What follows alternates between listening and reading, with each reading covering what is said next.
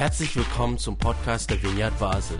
Mit einer Online-Spende auf unserer Website kannst du unsere Arbeit und Vision finanziell unterstützen. Vielen Dank fürs Mittagen und viel Spaß beim Zuhören.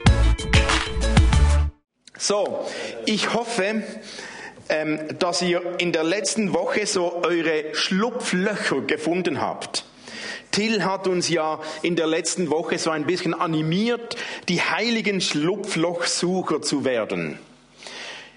Gerade jetzt in dieser Pandemiezeit gar nicht so unwichtig. Wenn du nicht weißt, wovon ich jetzt spreche, dann musst du unbedingt die Predigt von letzter Woche von Till nachhören auf unserer Homepage, auf unserem YouTube-Kanal. Dann weißt du, wovon ich spreche, wovon Till gesprochen hat. Und ich möchte hier an Till anknüpfen von letzter Woche. Ob wir nun, wie Till es genannt hat, Übererfüller all dieser Vorgaben sind oder Schlupflochsucher wie Till das genannt hatte, hängt meiner Meinung nach viel mit unserem Gottesbild zusammen, letztlich mit unserem Werten- und Glaubenssystem, das wir in uns verinnerlicht haben. Mir ist es im Moment ganz wichtig, dass wir lernen, gesund zu glauben. Einige haben das schon mitbekommen. Ich mache so eine kleine Serie auf dem YouTube-Kanal über gesund glauben. Ähm, und wenn man sich überlegt, wann ist Glaube gesund, wie kann man gesund glauben, dann ist es so wichtig, dass man sich Gedanken dazu macht, was braucht es denn, dass etwas gesund ist.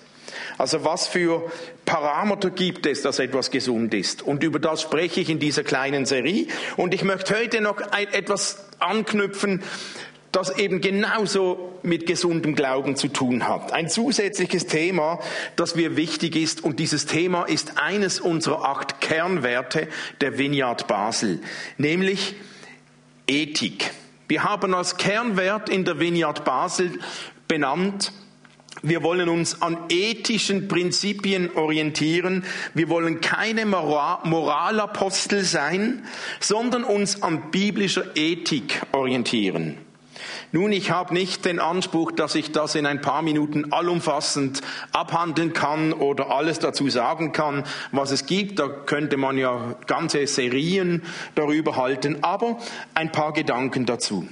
Zunächst einmal, was meine ich, wenn ich von Moral und Ethik spreche?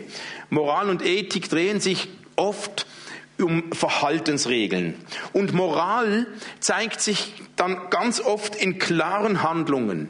Moral führt oft zu ganz praktischen Anwendungen. Und so führt Moral oft zu Gesetz. Moral sehnt sich nach jemandem, der mir sagt, was richtig ist und was falsch ist, was ich tun soll, was ich nicht tun soll. Oder ein Buch, die Bibel als Handbuch, wo drin steht, was darf ich, was soll ich, was ist richtig und falsch, was ist gut und schlecht. Moral führt letztlich dazu, dass man immer fragt, was muss ich tun, was ist richtig oder falsch. Und wir haben begonnen zu denken, was wäre, wenn das die falsche Frage wäre? Was wäre, wenn das gar nicht so zentral ist für Gott? Immer zuerst die Frage, ist das richtig oder falsch, gut oder schlecht? Dann stellt sich die Frage, ja, was ist denn wichtig, wenn man anders denkt? Und da kommen wir zu Ethik, weil Ethik ist für mich die Begründung der Moral. Ethik setzt sich damit auseinander, was hinter der Moral steckt. Ethik sagt nicht, ist das richtig oder falsch, sondern Ethik, wie ich sie verstehe, setzt sich damit auseinander, warum soll ich das oder jenes tun. Also Ethik beschäftigt sich mit den Zusammenhängen im Hintergrund. Und Moral führt schnell zu Gesetzen, zu einem Gesetzeshandbuch. Und die Juden waren gut darin. Die hatten über 600 solche Gesetze, was sie sollten und durften und nicht durften, was sie zu tun hatten. Bei Moral, bei diesen vielen Gesetzen der Juden dreht sich ganz viel um Verbote, um Gebote, um Gesetze, um Zwänge, um Vorgaben. Und ja, es ist auf eine Art einfacher zu glauben, wenn man nur moralisch leben will. Es ist einfach zu leben, wenn einem jemand immer sagt, was richtig und falsch ist. Wenn es ein Handbuch gibt, da können wir immer nachlesen, das ist richtig oder falsch.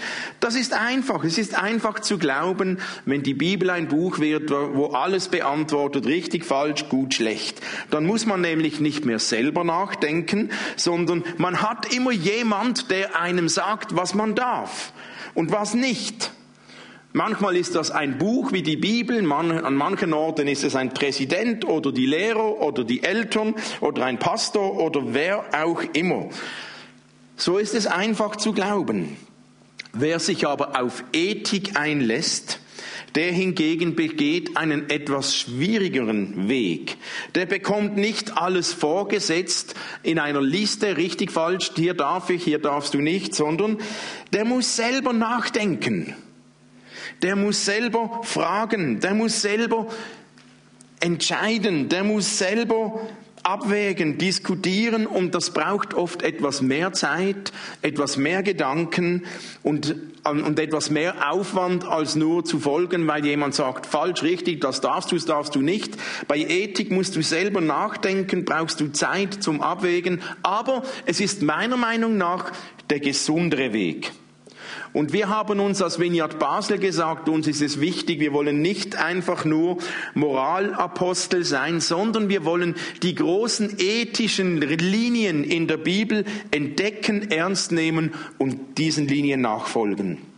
Das heißt auch, ich sehe in der Bibel nicht in erster Linie den moralischen Katalog, der alle Verbote und alle Gesetze auflistet, vor denen es fast kein Entrinnen mehr gibt, sondern ich sehe in dieser Bibel das große ethische Buch, die großen ethischen Leitlinien für das Leben, die immer wieder helfen, so zu leben, wie es dem Wesen Jesu entspricht. Und das ist für mich große Inspiration.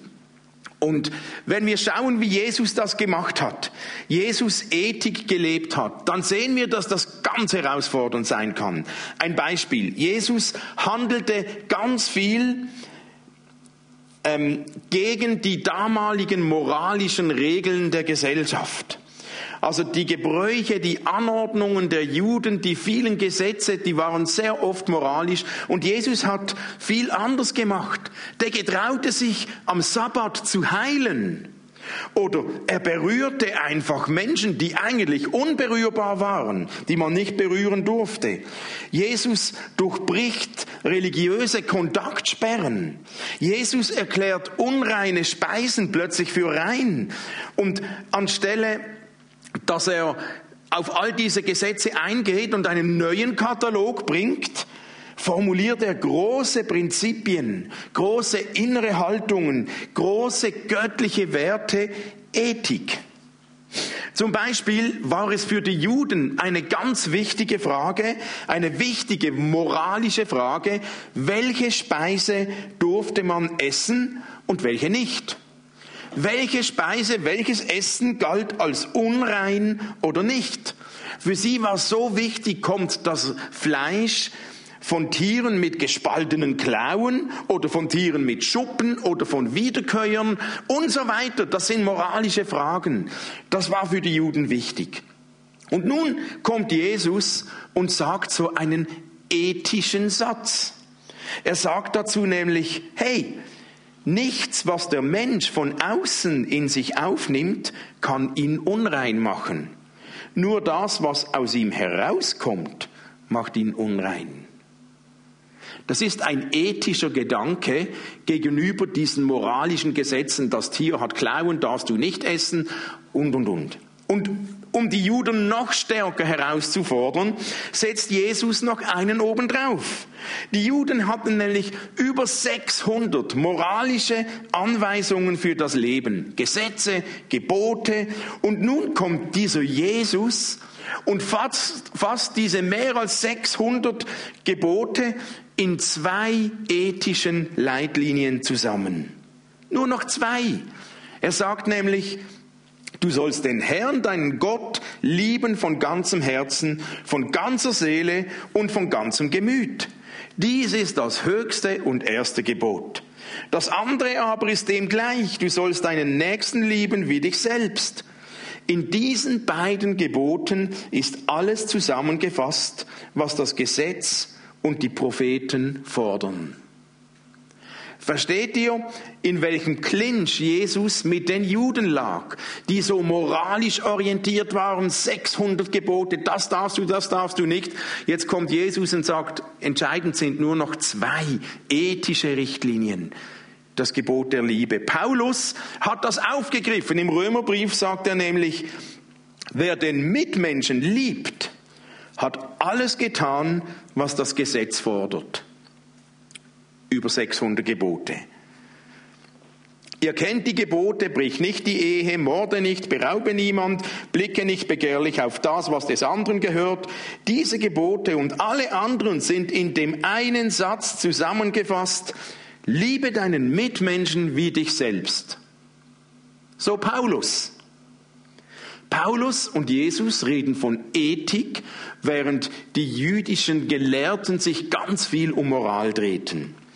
Nun ist es so wichtig, dass wir diese oder ein paar solcher moral ethischen, großen ethischen Linien der Bibel eben kennen und entdecken. Denn wenn wir plötzlich sagen, all diese moralischen Gesetze haben nicht mehr immer die erste Priorität, dann heißt das nicht, dass wir nun im luftleeren Raum schweben, dass wir gar keinen Orientierungspunkt mehr haben, sondern wenn wir die ethischen Linien entdecken, dann heißt das nicht keine Regeln mehr, ich kann machen, was ich will, sondern eben nicht, eben im, gerade im Gegenteil. Die Ethik verschärft Dinge sogar noch. Also, wenn die Moral sagt, du darfst niemanden beklauen, dann ist das eine klare Regel. Wenn die Ethik aber sagt, du sollst die Nächstenliebe nicht schmälern, dann umfasst das noch viel, viel mehr. Also es heißt nicht, jetzt gibt's keine Regeln mehr, sondern sie werden auf eine Art sogar noch verschärft. Aber gefragt sind wir selbst darüber nachzudenken. Und nun möchte ich mit euch eine kleine Auswahl solcher ethischen Linien, die ich in der Bibel entdecke, anschauen.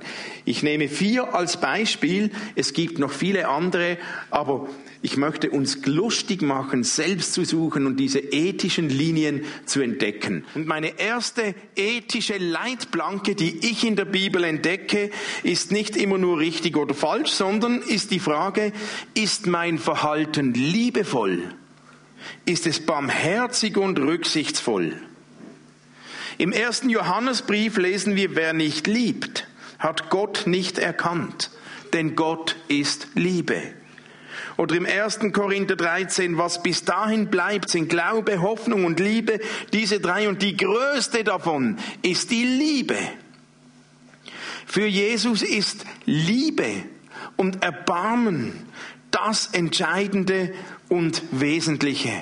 Und alle über 600 Gebote lassen sich in diesem Gebot der Nächstenliebe irgendwie zusammenfassen. Unser Verhalten muss sich also am Maßstab der Liebe messen lassen.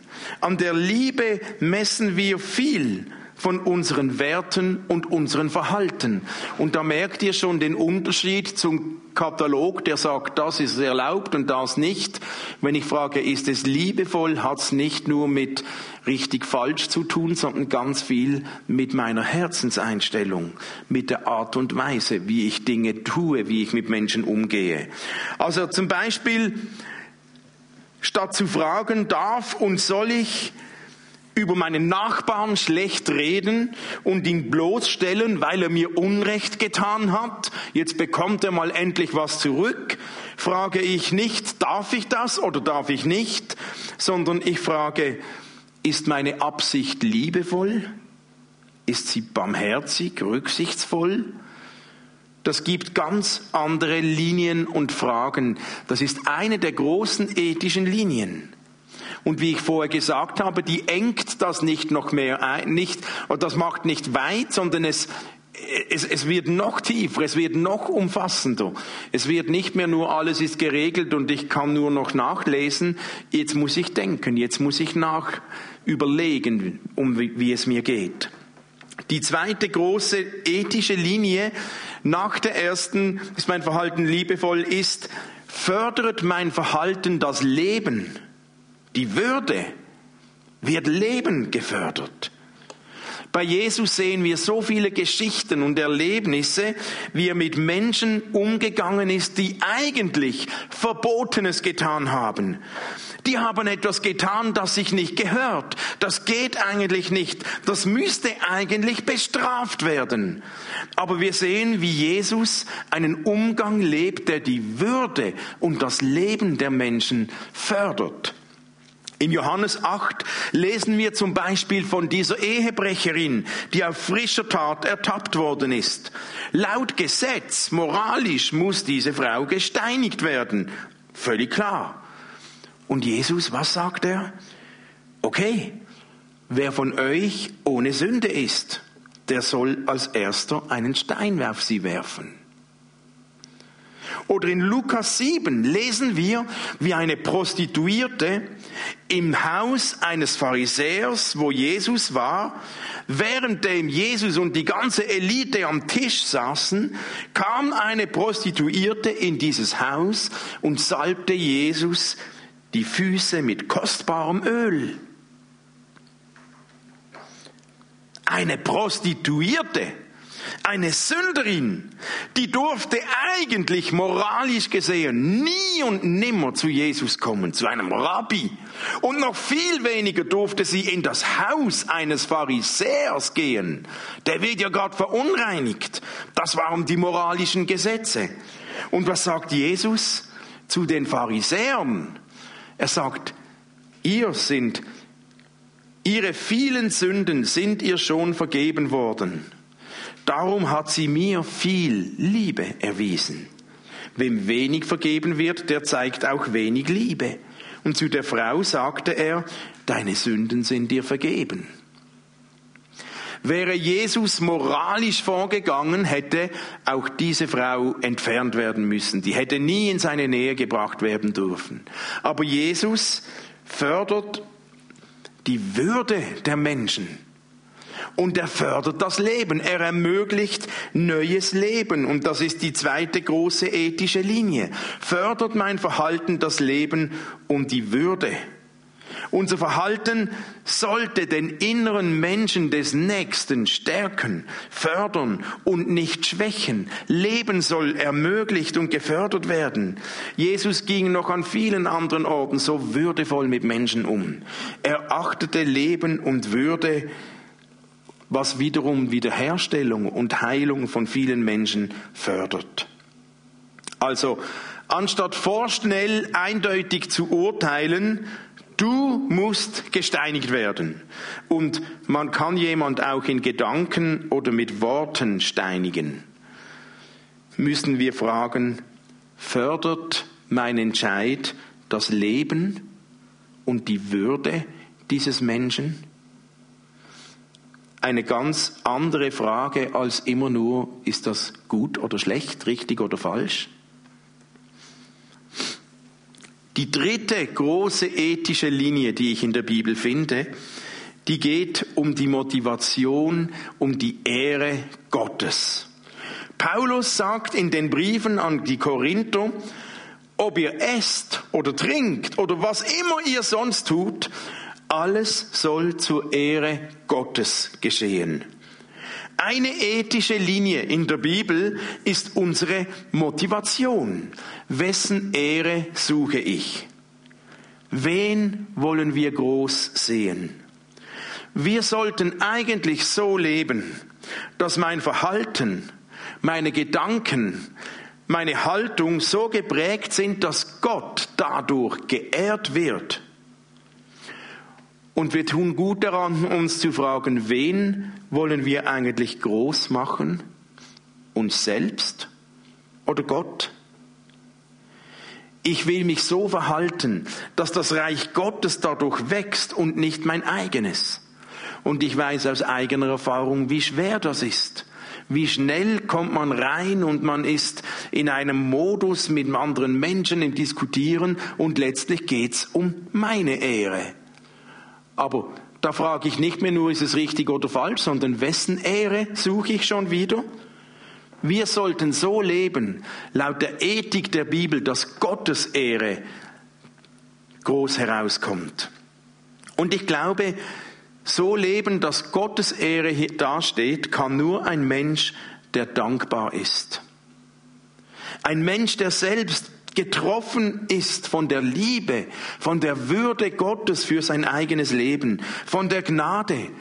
Wer weiß und dankbar ist, dass er dank der Gnade Gottes lebt und ist, was er ist, wer das versteht, dem gelingt es nicht, seine eigene Ehre zu suchen, sondern Gottes Ehre zu suchen.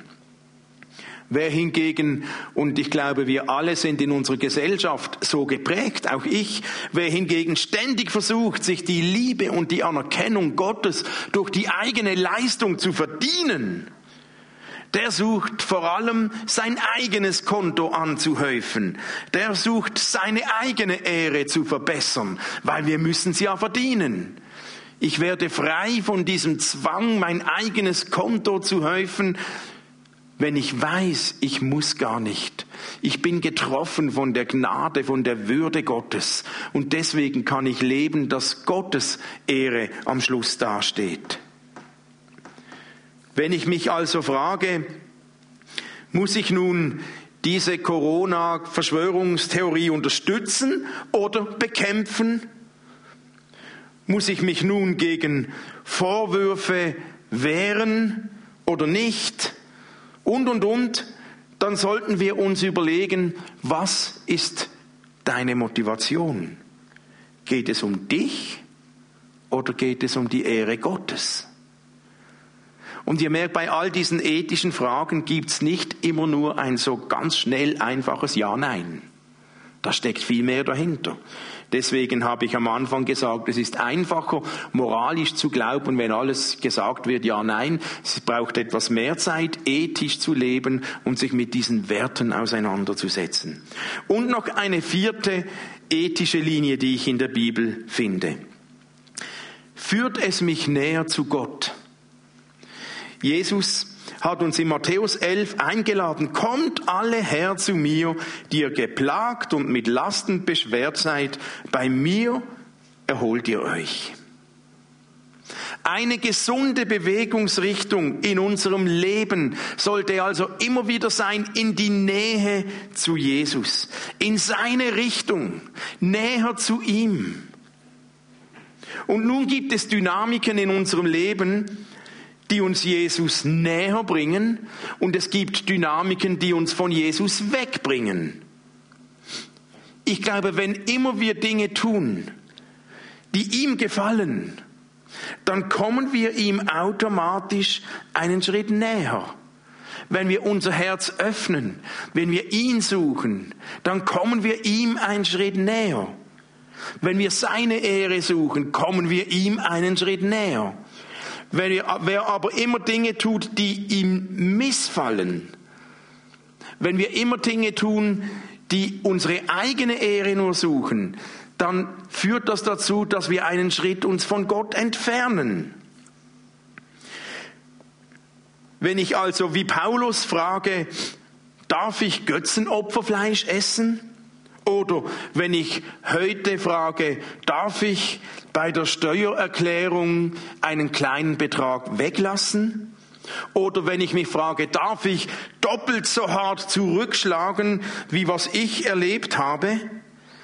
Dann könnte ich mich fragen, bringt mich diese Entscheidung Gott näher oder bringt es mich von Gott weiter weg? Und ich bin überzeugt, dass viele Menschen die Gott noch gar nicht persönlich kennen, stark unterwegs sind in Richtung Gott, in seine Nähe, ob sie es wissen oder nicht. Und ich erlebe einiges davon jeden Dienstag. Wenn ein Moslem oder wenn ein Atheist oder irgendjemand, der nichts von Kirche wissen will, im Heilandsack mitarbeitet, und einen Tag investiert, um anderen Menschen Gutes zu tun und zu helfen, dann freut das Gott. Und wer da mithilft, der ist gerade einen Schritt unterwegs in Richtung Gott, in seine Nähe. Auf der anderen Seite möchte ich gar nicht wissen, wie viele Leute, wie viele Menschen jede Woche am Sonntag in den Kirchen sitzen, sich aber von Montag bis Samstag durch ihr Leben gerade von Gott wegbewegen. Also es ist nicht immer nur die entscheidende Frage, darf ich oder nicht, ist es gut oder schlecht, sondern ich kann mich fragen, bringt mich das Gott näher oder bringt mich das von Gott weg? Und ihr merkt, auch bei diesen ethischen Fragen gibt es Grenzen. Aber diese Fragen bringen uns auf eine andere Ebene als die Fragen rein nach richtig oder falsch. Es ist nicht immer so einfach zu beantworten, nur weil das irgendwo steht, weil entscheidend ist unser Herz, meine Motivation, meine Werte, meine Beziehung zu diesem Gott. Und wenn ich Till nochmals aufgreife, sollen wir jetzt erst recht alle Schlupflochsucher sein oder sollten wir Übererfüller sein all dieser Vorgaben? Dann ist es letztlich vielleicht gar nicht so für allumfassend, für, allende, für alle so einfach zu sagen Ja oder Nein. Aber vielleicht sollten wir uns fragen, ist das, was ich vorhabe, liebevoll und barmherzig? Fördert das das Leben, die Würde? Geht es um mich oder geht es um Gottes Ehre? Bringt es mich Gott näher oder zieht es mich von Gott weg? Und bei all dem ist es nicht so einfach und es gibt nicht nur die schnelle, allumfassende Antwort, die für alle genau gleich gilt, weil es hätte etwas zu tun mit deinem, mit meinem Herzen, mit meiner Beziehung zu Gott. Und ich glaube, dass solche Fragen in beide Richtungen, am Beispiel Schlupflochsucher oder Übererfüller, in beide Richtungen gesunde und richtige Antworten möglich sein könnten. Da gibt's nicht das Handbuch, das sagt, das musst du tun. Aber prüfe dein Herz mit zum Beispiel diesen vier ethischen Linien. Entscheidend ist, Lass uns ehrlich sein. Lass uns ehrlich sein zu uns selbst, sei ehrlich zu dir selbst und ehrlich zu Gott. Geht es nur darum, dass es mir etwas leichter wird? Geht es um mein Wohlergehen, um meine Situation oder geht es um Gottes Ehre? Oder geht es darum, Würde oder Liebe des Nächsten zu fördern? Bringt mich das Gott näher oder nicht? Und da beginnt die ganz persönliche Auseinandersetzung. Im Gespräch, im Gespräch mit Gott, im Gespräch mit dir selbst und vielleicht auch im Gespräch mit anderen Menschen. Ich wünsche uns, ich wünsche euch viel Weisheit und viel Verantwortungsbewusstsein beim Entdecken dieser ethischen Linien in der Bibel. Und es gibt noch weitere. Aber ich möchte uns Mut machen, nicht zu schnell Übererfüller zu werden. Da hat jemand gesagt, das muss ich. Das sind oft sind diese Gesetze, das musst du, sind eben moralische Vorgaben. Aber wir wollen nicht gesetzlich moralisch nur leben, sondern wir wollen die großen ethischen Linien von Gott berücksichtigen und darüber nachdenken. Und ich glaube, dass es uns dann hilft, mit Gott intensiv unterwegs zu sein. Und es wird Momente geben, da komme ich Gott einen Schritt näher und dann bin ich wieder einen Schritt weiter entfernt. Das ist nicht immer nur so die Konstante. Manchmal ist das ein Hin und Her. Aber ich hoffe und ich wünsche mir, dass ich in meiner Richtung, dass du in deinem Leben, in deiner Richtung mit Gott unterwegs sein kannst, in Richtung Gott. Ein Schritt näher zu Gott. Und dann werden wir erleben, wie Gott uns an der Hand nimmt, wie Gott zu uns spricht, wie Gott uns Weisheit gibt, wie Gott unser Herz erwärmt. Und dafür möchte ich zum Schluss beten. Jesus, ich danke dir, dass du nicht einfach nur das Handbuch hattest, wo auf alle Fragen eine Antwort gibt. Danke, dass du nicht schwarz-weiß funktionierst und einfach nur gut-schlecht lebst sondern ich danke dir für die Weisheit deiner ethischen Linien. Und ich bitte dich, dass du in unser Herz hinein sprichst und in unser Herz hinein redest, dass du uns hilfst, immer wieder auf diesem ethischen Weg zu sein. Hilf uns Menschen zu sein, die Liebe fördern. Hilf uns Menschen zu sein, die Würde und Leben fördern.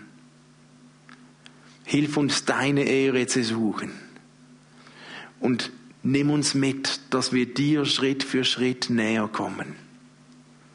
Ich bitte dich, dass wir in dieser schwierigen Zeit, wo so vieles aus den Angeln gehoben wurde, so viele Werte verschwinden und sich verändern, uns immer wieder an deinen großen Linien orientieren können. Und lass uns auf diesem Weg erleben und spüren, wie du uns nahe bist. Und ich bitte dich für all diejenigen unter uns, die sich so verloren fühlen oder die denken, du bist nicht nahe, erwärme jetzt unser Herz. Lass uns spüren, dass du nahe bist.